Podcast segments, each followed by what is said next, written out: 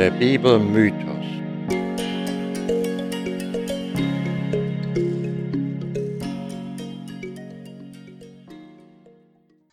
Hallo und willkommen zur zwölften Episode unseres Podcasts Der Bibelmythos. Ist das noch zu glauben? Ich, Peter, habe Betriebswirtschaft und Soziologie studiert und habe, wie ich mal so behaupten möchte, mir über die Jahre auch anhand zahlreicher Fachliteratur profunde Bibelkenntnisse angeeignet. Außerdem habe ich viele Jahre ein Missionshospital in Botswana geleitet. Wir beginnen heute mit einem neuen Abschnitt. Die Abrahamsgeschichte ist weitgehend abgeschlossen. Wir werden von nun an das Leben von Jakob und seinen Söhnen verfolgen. Vor allem Jakob spielt eine zentrale Rolle. Sein Vater Isaak kommt nur am Rande vor. Isaak kam erst mit 40 Jahren unter die Haube und äh, wie es der Tradition entsprach, suchte der Vater die Braut für ihn aus. Abraham, der bereits bei Isaaks Geburt hochbetagt, aber wohlhabend war, beauftragte einen Diener, in sein Vaterland zu ziehen und dort aus seinem Clan eine Frau für seinen Sohn zu nehmen. Auf keinen Fall nehme er eine Fremde aus Kanaan. Falls seine Missions, Mission erfolglos bliebe, solle er den Auftrag als beendet ansehen. Der Diener zog mit zehn Kamelen und allerlei Gütern nach Mesopotamien zur Stadt des Bruders von Abraham, womit wohl Haran an der heutigen türkisch-syrischen Grenze gemeint ist. Historisch liegt der Autor der Bibel falsch, denn Kamele als Reittiere gab es zu der Zeit Abrahams noch nicht. Wir müssen daraus den Schluss ziehen, dass auch die Erzählung über die Brautwerbung nur eine Fiktion ist. Wir hätten auch all die Einzelheiten über hunderte von Jahren aufgeschrieben und übermittelt werden können. Und wer hätte das wohl tun sollen?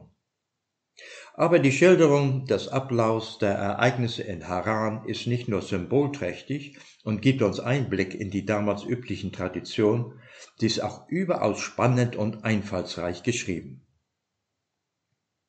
Als nun der Diener am Stadtbrunnen angekommen war, sprach er zu Gott, dass er ihm ein Zeichen geben möge, an dem er das richtige Mädchen erkennen könne. Wie auf ein Signal trat eine schön anzusehende Jungfrau zum Brunnen und gab dem Diener aus ihrem Krug zu trinken. Genau der Ablauf, den er sich als Zeichen erbeten hatte. Rebekka, so hieß das Mädchen, tränkte auch noch seine Kamele und sprach, dass sie die Enkeltochter Nahors wäre, der Bruder des Abraham.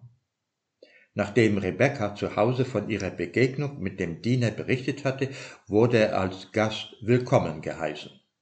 Hier erzählte er von dem Auftrag Abrahams und dem Geschehen an dem Brunnen. Rebekkas Vater und ihr Bruder Laban sahen in all diesen Ereignissen die führende Hand Gottes und zeigten sich bereit, dem Diener Rebekka als die künftige Braut Isaaks mit auf den Weg zu geben. Der hocherfreute Diener verteilte kostbare Geschenke an die Angehörigen und wollte am nächsten Morgen weiterziehen. So schnell wollten sie ihn jedoch nicht weiterziehen lassen, aber der Diener beharrte darauf, zu seinem Herrn zurückzukehren. Da sprachen sie, wir wollen das Mädchen rufen und fragen, was sie dazu sagt. Und sie riefen Rebekka und sprachen zu ihr, willst du mit diesem Manne ziehen? Sie antwortete, ja, ich will es. Wenn man davon absieht, dass Abrahams Frau Sarah sich durchaus zu behaupten wusste, wenn auch der Mann das letzte Wort hatte, wird bei dieser Brautwerbung auf den eigenen Willen der Frau Rücksicht genommen. Jedenfalls zieht Rebekka mit dem Tross des Dieners ihrem zukünftigen Bräutigam entgegen. Als sie Isaak aus der Ferne sah und nachdem der Diener ihr sagte, wer das sei, verhüllte sie sich in einem Schleier. Dann heißt es in der Bibel, da führte sie Isaak in das Zelt seiner Mutter Sarah und nahm die Rebekka. Und sie wurde seine Frau, und er gewann sie lieb. Also wurde Isaak getröstet über seine Mutter. Leider hatte die Mutter nicht mehr die Heirat erlebt, die mit dem Eingang in ihr Zelt ohne weiteres zeremoniell vollzogen wurde. Bis dahin hat man den Eindruck, von Romantik keine Spur. Die ganze Brautwerbung vollzieht sich nüchtern und sachlich. Sie mutet eher wie ein Handelsgeschäft an. Hier die Geschenke, dort die Braut. Überhaupt kommt die Liebe zwischen Frau und Mann im Alten Testament so gut wie nicht vor. Wenn überhaupt von der Liebe die Rede ist, dann ist es die zwischen dem Volk Israel und seinem Herrn, dem Gott. Nur ein einziges Mal weicht das Alte Testament von dieser Linie ab. Im Hohelied Salomos, wo es schon eingangs heißt, er küsse mich mit dem Kusse seines Mundes, denn deine Liebe ist lieblicher als Wein. Es folgen durchaus erotische Verse, wo die Verliebten die ganz irdische Schönheit des Partners mit überaus zärtlichen Worten preisen. Das ist eine ganz andere Seite der Bibel. Abraham, hochbetagt wie er war, nahm noch einmal eine Frau und zeugte sogar eine Reihe Kinder mit ihr. Im Alter von 175 Jahren hm, verschied er schließlich und wurde von Isaak und Ismael in der Höhle bei Hebron begraben.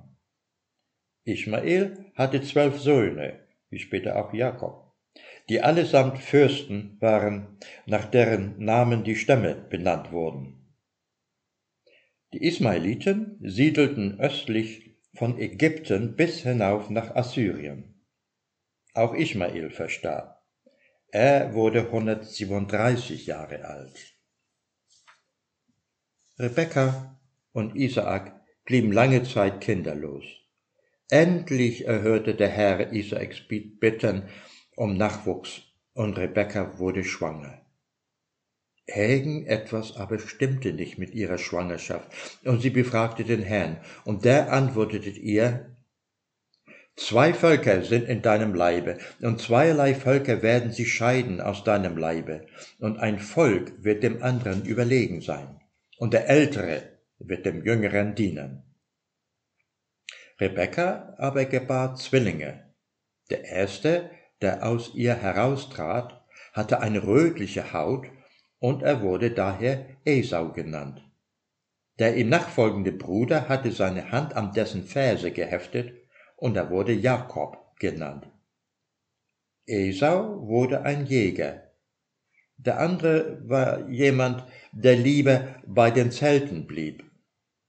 Ihn hatte Rebekka besonders lieb.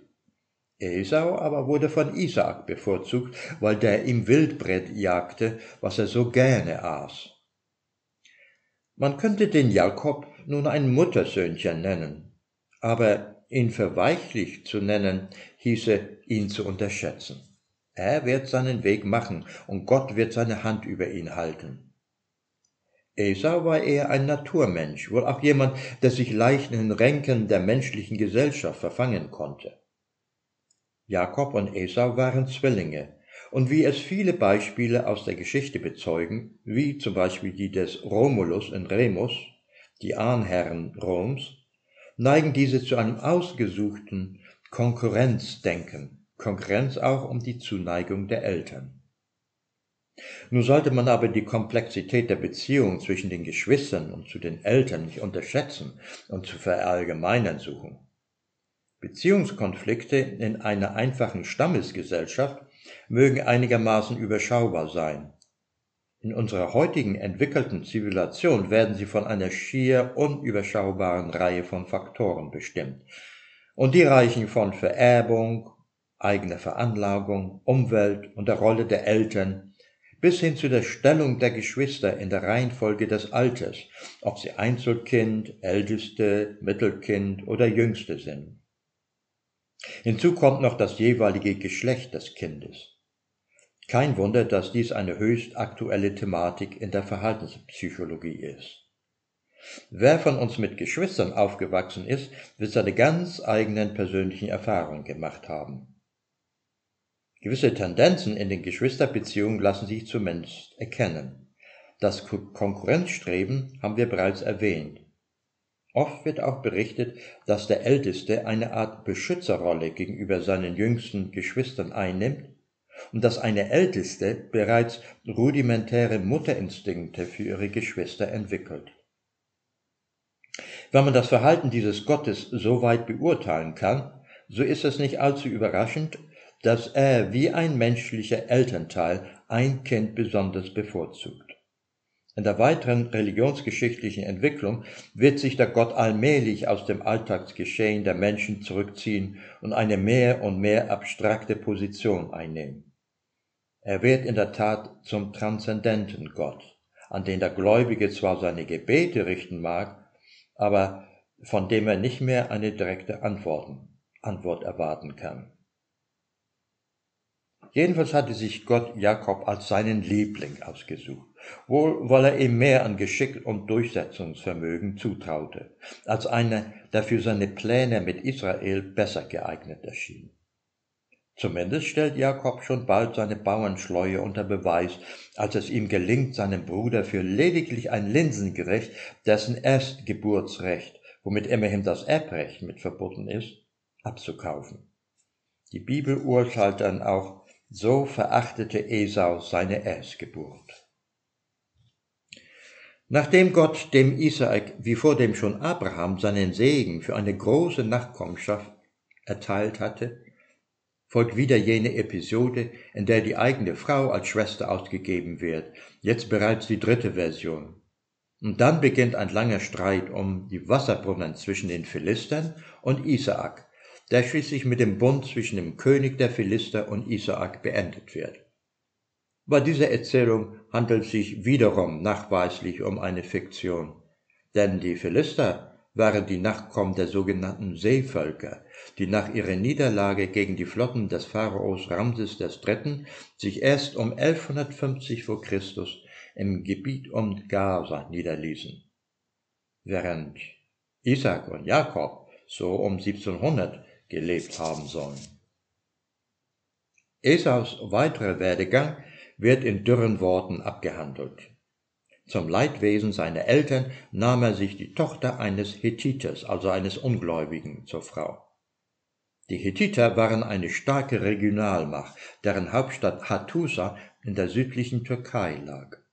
Ihr Reich ging wahrscheinlich an inneren Konflikten zugrunde, er litt aber ebenso unter den Angriffen der Seevölker die auch das Regionalreich Ugarit im zwölften Jahrhundert zerstörten.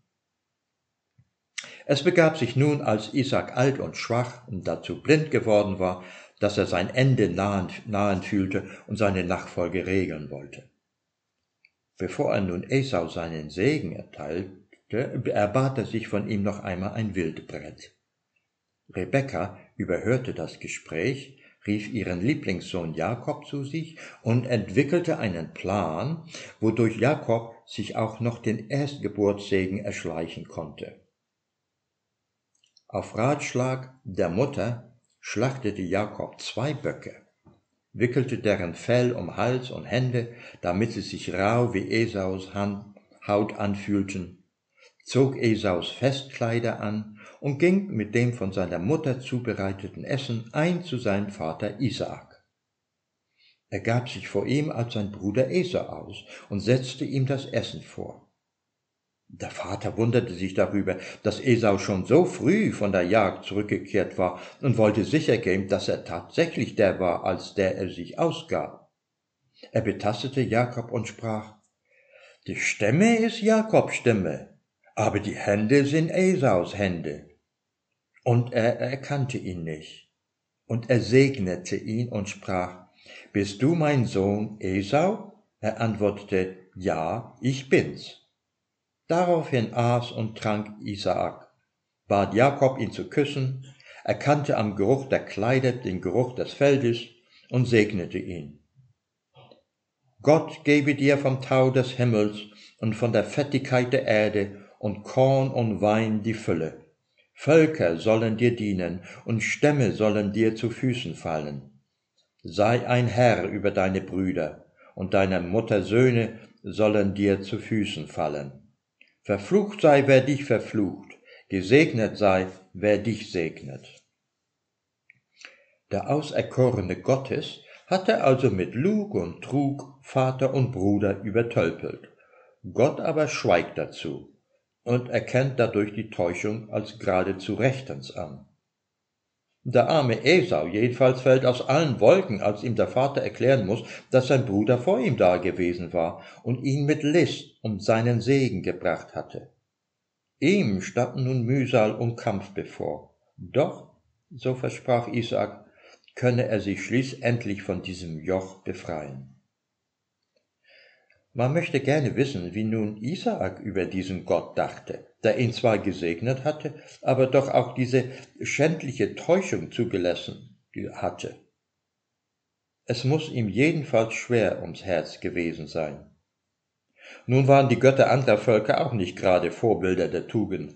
Die griechischen Götter unterschieden sich kaum von den Menschen, außer ihrer Unsterblichkeit und besonderen Fähigkeiten. Ansonsten logen und betrogen sie auch praktisch unablässig. In der Elias, die vor dem Trojanischen Krieg handelt, wird dieses Verhalten der Götter besonders anschaulich gemacht, zuweilen auch mit einem ironischen Unterton.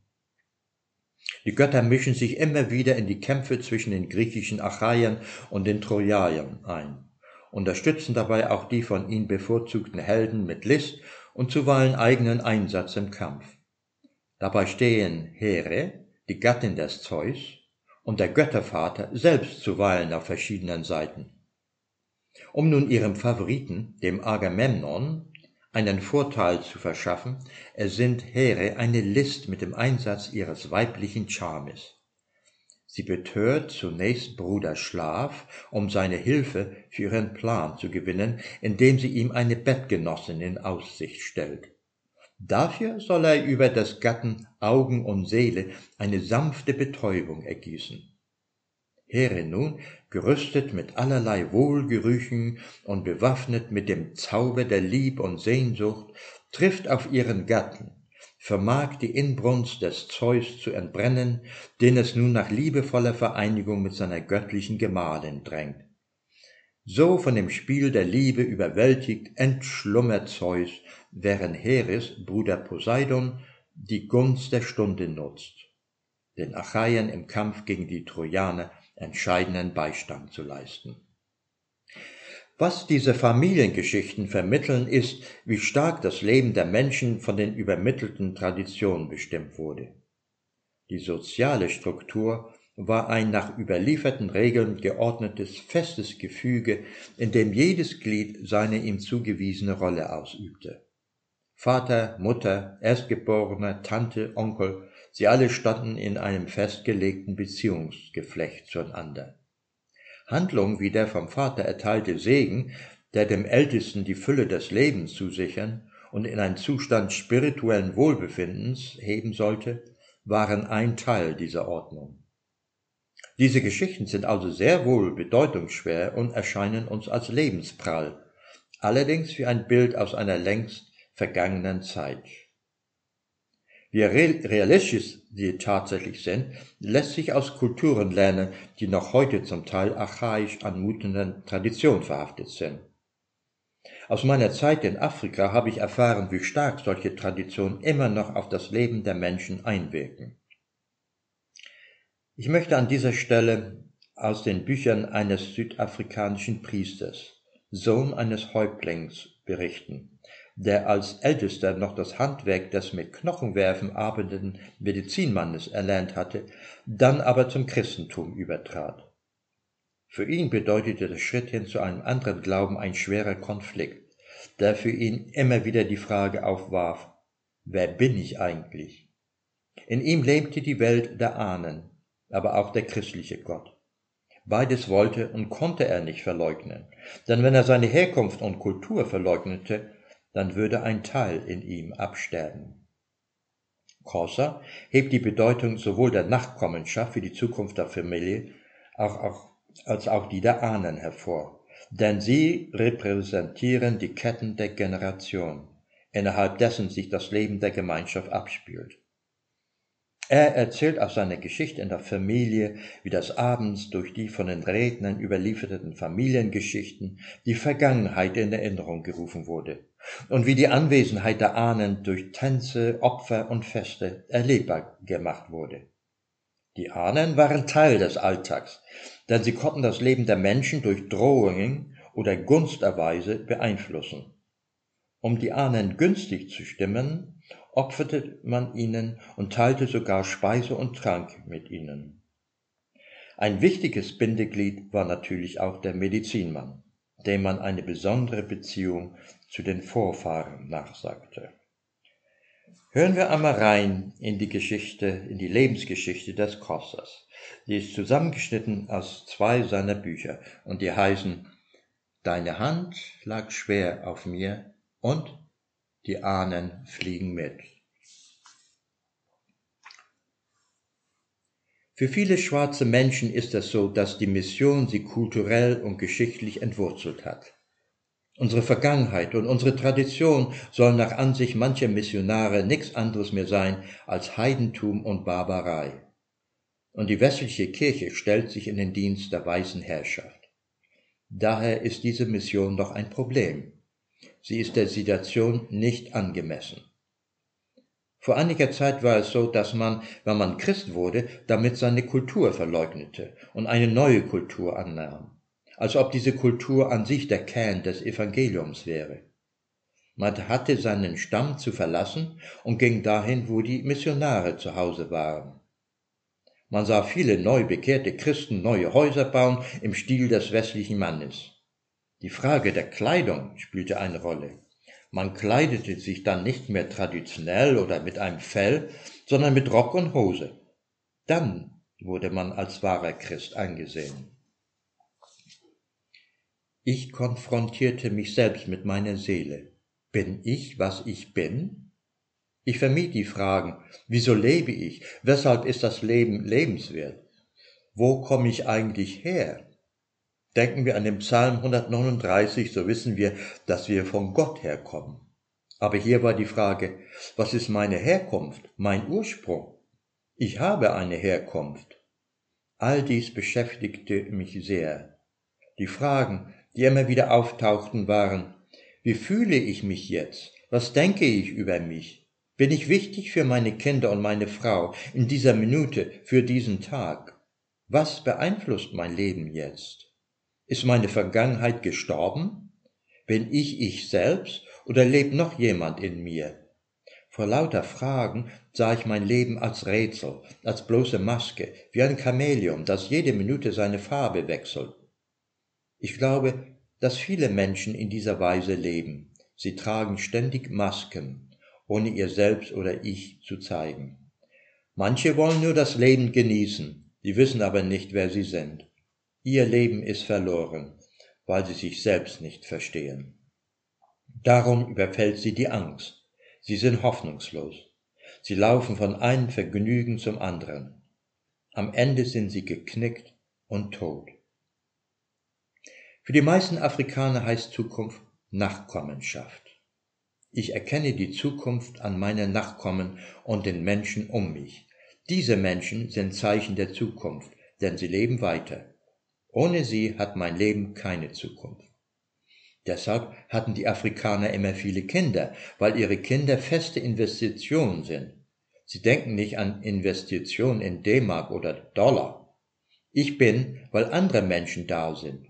Ich sehe die Zukunft nur in der Gemeinschaft mit Menschen. Die Nachkommen und die Familie um mich ermöglichen es, dass ich das Selbst zu genießen. Deshalb ist diese Minute genießbar, jetzt in der Gegenwart, wegen meiner Familie und meiner Vorfahren. Ich gehöre zum Volk der Shangan Zonga, die aus verschiedenen Stämmen zusammengewachsen sind. Sie kamen ursprünglich aus dem Norden, aus Mosambik. Die meisten wohnen heute im Tal des Limpopo-Flusses im Nordost-Transvaal, Südafrika. Andere sind über ganz Transvaal verstreut. Wegen der heutigen politischen Lage Südafrikas finden sich die Shangaan in Gazankula in der Nähe des Kruger National Parks. Sie gehören zu den Minderheitsstämmen Südafrikas. Zu den Shangan rechnet man die Stämme der Nkuna und andere. Im Laufe der Zeit sind diese Stämme in das Gebiet der Soto eingewandert und wohnten unter ihnen ohne Zwischenfälle. Wie alle Afrikaner sind sie ihrer Natur nach sehr freundliche Menschen. Ein Afrikaner zögert nicht, dem Gast, dem Fremden und Landlosen zu helfen. Wenn ein neuer Stamm erschien, waren die Besitzer sofort bereit, Platz zu machen und die Neuankommenden mit Land zu versorgen, auf dem sie sich niederlassen konnten. So geschah es auch mit uns. Am Ende dieses Prozesses integrierten sich die Shangan mit dem Gastgeber. Aber jeder behielt seine Kultur und Identität. Als Kind von sechs Jahren ging ich mehr aus Spaß in die vier Kilometer entfernte Grundschule. Ich besuchte sie bis zur fünften Klasse. Nebenher wurde ich zum Medizinmann ausgebildet. Meine Familie besteht aus sieben Geschwistern. Zwei Brüder meines Vaters und mein Vater waren Medizinmänner. Auch andere Angehörige des Stammes waren für diesen Beruf erzogen. Das Leben in meiner Familie verlief ganz und gar harmonisch. Man arbeitete zusammen, teilte, was man hatte und aß gemeinsam. Die Frauen saßen zusammen und die Männer am Eingang des Hofs oder im Kral. Jungen und Mädchen wurden getrennt. Die Mädchen kamen zu den Müttern und die Jungen zu den Vätern. Am Abend wurde oft viel aus der Vergangenheit erzählt, manchmal auch vom überlieferten Glauben. Wir durften keine Fragen stellen oder mit dem Redner diskutieren. Unsere Aufgabe war zuzuhören. Vor allem wurde die Familiengeschichte überliefert. Man hatte Respekt vor den Eltern und sie verlangten Ehrerbietung vor den Kindern. Das Verhalten den Eltern gegenüber war sehr wichtig. Die Großmutter oder sonst jemand, der alt war, musste mit großem Respekt behandelt werden, denn sie waren lebendige Ahnen und gegen Ahnen wurde kein Widerspruch geduldet. Ich wünschte mir ernsthaft, ein großer Medizinmann zu werden.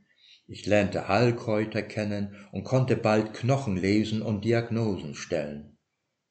Da mich der Großvater zum Priester eingesegnet hatte, konnte ich opfern. Nur der Priester darf opfern und die Orte betreten, welche für unreine Personen verboten sind. Unrein ist ein Mensch nach sexuellen Beziehungen oder Berührung mit einem Verstorbenen. Ein Medizinmann muss rein bleiben, sonst hat seine Behandlung keinen Nutzen, vielmehr können schlimme Folgen auftreten. Wenn ein Vermittler der Ahnen selbst unrein ist, so muss er sich sofort mit verschiedenen Reinigungsmitteln behandeln oder einen anderen Medizinmann konsultieren. Oft musste ich meinen Vater vertreten, wenn er zum Beispiel an einer Beerdigung teilgenommen hatte. Ich musste lernen, still zu werden, mich in die Meditation zu versenken. Sie ist notwendig, um mit den Ahnen in Kontakt zu bleiben. Ich erlebte Visionen, ich redete mit Ahnen. Jeden Morgen früh um fünf Uhr hielt ich meine Meditation mit Hilfe einer Trommel, die nicht nur Instrument, sondern auch eine Art Sprache darstellt. Diese Meditation sollte Verehrung der Ahnen sein. Die Ahnen waren immer anwesend. Für mich waren die Toten lebendig, denn sie kannten mich und mein Schicksal. Nach der Trauer von ungefähr einem Jahr werden die Verstorbenen zurückgerufen durch Tanzfeste, bei denen sich die Verstorbenen mit den Lebenden verbinden. Dieses Zurückrufen wird als Symbol dafür verstanden, dass die Verstorbenen noch mit uns verbunden sind. Darum wird ein großes Fest veranstaltet mit Opfern, Beschwörungen und Anbetungen. Man glaubt, dass die Menschen vor ihrem Tod aus einem sterblichen Leib und einer unsterblichen Seele, die wir Moja nennen, bestehen. So sagen wir, wenn jemand stirbt, Famba Kale oder Moja Wosukile, die Seele ist fort. Der Verstorbene lebt irgendwo und kann, nachdem er zurückgerufen wurde, von einem Glied der Familie Besitz ergreifen. Er erscheint ihm in Träumen. Er lässt seine Nähe durch Zeichen erkennen. Er sendet vielleicht Krankheit. Er lässt den Ergriffenen tanzen oder in anderer Sprache reden. Die Ahnenanbetung war für mich ein Zeichen, dass die Toten unaufhörlich mein Leben und das meiner Angehörigen beeinflussen. Ich war überzeugt, dass die Ahnen sich nach dem Tod mehr für mich und meine Angehörigen interessieren als vorher. Es gibt nach dem Tode keine Veränderung ihres Charakters. Sie werden weiterhin von Hass, Eifersucht und Liebe beherrscht. Aber sie haben eine besondere Kraft. Wenn die Familie den Rat der Verstorbenen nicht befolgt, raubt sie sich selbst Glück und Erfolg. Die Ahnen bringen das Leben der Familie in Gefahr durch Dürre, Krankheit, selbst durch den Tod. Sie üben ihren Einfluss in allen Bereichen des Lebens aus. Ihre Kraft ist in vielerlei Gestalt sichtbar. In den Amuletten, in der Medizin, in bestimmten Flüssen oder Bergen. Die Vorfahren sind unsichtbar und dennoch den Lebenden immer gegenwärtig. Sie sind unbesiegbar weil sie so mächtig sind, werden sie zum Kernstück des Lebens. Bei wichtigen Anlässen besucht man ihre Gräber und befragt sie. Aufgabe der Vorfahren ist es, die Zurückgebliebenen zu schützen und zu begleiten. Sie machen sich durch viele Vorzeichen bemerkbar. Oft verlangt ihr Besuch ein Opfer oder eine Versöhnungshandlung. Bei der Behandlung und Heilung der Kranken glaubt man, dass Kräuter ohne die Macht der Vorfahren nicht helfen können. Alles, was vom Boden kommt, von Kräutern bis hin zu bestimmten Bäumen, gehört den Vorfahren. Sie wachen über ihre Familien. Aber sie bedrohen sie auch, falls ihr Rat nicht befolgt wird. Die Menschen fürchten die Verstorbenen nicht. Sie bieten ja ihre Hilfe an, aber man muss ihnen gegenüber gehorsam und demütig sein, damit die soziale Ordnung erhalten bleibt. Die Gesamtheit der Ahnen ist die Gottheit der Familie, die sich verkörpert in den Geistern der Verstorbenen. Nur der Priester oder Repräsentant der Familie darf den Ort der Ahnenanbetung betreten. Dieser Platz an dem die Ahnen zu sprechen sind und wo ihnen geopfert wird, ist uns heilig. In einer Hütte werden ein Kürbis, gefüllt mit Medizin, Knochen, Kleidern der Verstorbenen und ihre Amulette und Speere aufbewahrt. In schwierigen Zeiten wie zum Beispiel Krieg, Hungersnot und Dürre wird der Ort als Mittelpunkt der Familie von deren Haupt aufgesucht, um die Ahnen über das Geschehen zu informieren und bei ihnen zu klagen. Auch wenn gesät und geerntet wird, muss man zuerst die Ahnen besuchen. So musste ich am Abend vor meiner feierlichen Einführung als Medizinmann zum ersten Mal zu meinen Ahnen gehen, um mit ihnen zu sprechen und sie um ihren Segen zu bitten. Der Weg, den wir gehen mussten, dehnte sich. Wir durften nicht schnell gehen. Ich ging voran, die anderen hinterher. Ich trug einen Speer als Zeichen meiner zukünftigen Herrschaft und Kraft. In der anderen Hand hielt ich einen Beutel, der mit Knochen und wichtigen Geräten gefüllt war. Die Geräte waren in einem weißen Tuch mit roten Flecken eingewickelt. Als wir uns dem Platz näherten, ungefähr 800 Meter von unserem Dorf entfernt, ging ich allein weiter. Die anderen blieben kniend zurück. Ihre Gesichter blickten in Richtung unseres Dorfes. Auf dem Weg vom Dorf zu diesem Ort durfte sich keiner umsehen. Auch durften sich meine Begleiter in dieser knienden Haltung nicht umsehen, bis ich wieder zurückkam. Von zu Hause hörten wir die Trommel. Ihre Töne waren jetzt anders geworden, viel feierlicher. Die Trommel kündigte jetzt meine Thronbesteigung als Priester und Oberhaupt der Familie an. Ich war inzwischen an der Stelle angekommen, blieb stehen und lauschte den Tönen der Trommel. Ich hatte Angst und war verwirrt. Den Ahnen konnte ich nicht sagen, was in mir vorging. Ebenso konnte ich den neuen, unbekannten Gott in meinem Herzen nicht erkennen. Ich stand zwischen dem lebendigen Gott und den Göttern. Meine Gefühle und Gedanken waren wie abgestorben. Welche von den beiden Mächten würde mein Herz gewinnen? Fliehen könnte ich, aber wie? Wieder musste ich an die jungen Leute denken, die am Morgen vor meiner Hütte dieses Lied sangen, das mich nicht mehr losließ. Ihr Lied verkündigte die Freude, die sie für ihren Gott empfanden. Aber zugleich hörte ich die Trommel von zu Hause. Auch sie verkündete Freude und die Anerkennung meiner Arbeit als Oberhaupt. Es war eine schwere Entscheidung. Nach einer Weile entschloss ich mich, die Sachen, die ich noch in den Händen hielt, niederzulegen. Stammelnd artikulierte mein Mund den Konflikt, den ich durchlitt. Meine großen Götter, ich weiß, ich bin, weil ihr einmal in dieser Welt gelebt habt. Deshalb ist mein Leben zustande gekommen. Ich existiere und lebe nur, weil auch ihr gelebt habt. Ohne euch hätte ich die Welt nie gesehen. Nun will ich euch verlassen, weil ich ein anderer Priester und Medizinmann werden will. Ich hoffe, dass du, Marema, nicht böse auf mich bist. Ich habe jemanden gefunden, der mich rief. Ich werde euch und alle, die noch leben, enttäuschen. Erlaubt mir, meinen Weg zu gehen. Wenn es Schwierigkeiten auf meinem neuen Weg gibt, werde ich wieder zu euch zurückkommen. Nach diesen kämpferischen Worten stand ich sehr hilflos da. Ein Bruch war geschehen. Aber meine Angst, die ich vorher empfunden hatte, war überwunden. Ich war erleichtert. Von ferne, von meinen Begleitern hörte ich eine Stimme, dass ich zurückkommen solle. Es ist soweit. Als ich die Stimme hörte, ging ich ganz leise in eine andere Richtung, als ob eine Stimme zu mir sagen würde, gehe fort. Mutig ging ich durch den Wald. Ich hatte keine Angst vor Schlangen oder wilden Tieren. Ich wollte den Weg finden, und zum Ziel kommen.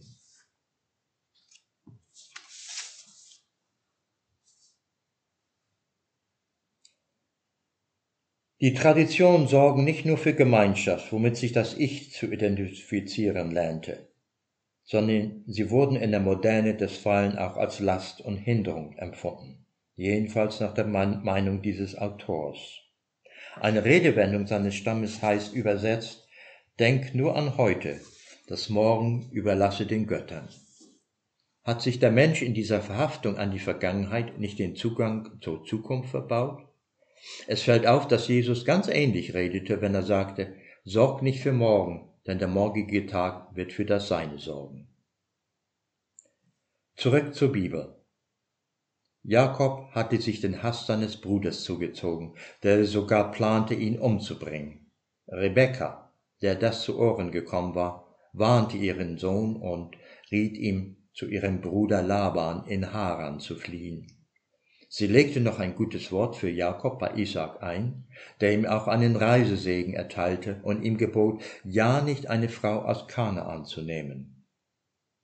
Esau aber enttäuschte seinen Vater und heiratete eine weitere Frau außerhalb des Familienclans, eine Tochter Ismaels. Und damit sind wir zum Ende der heutigen Episode gekommen. Dann in zwei Wochen die folgende Episode wird anders laufen. Keine Bibelgeschichte, aber ein Dialog. Und zwar ein Dialog über die Existenz Gottes. So in zwei Wochen. Tschüss.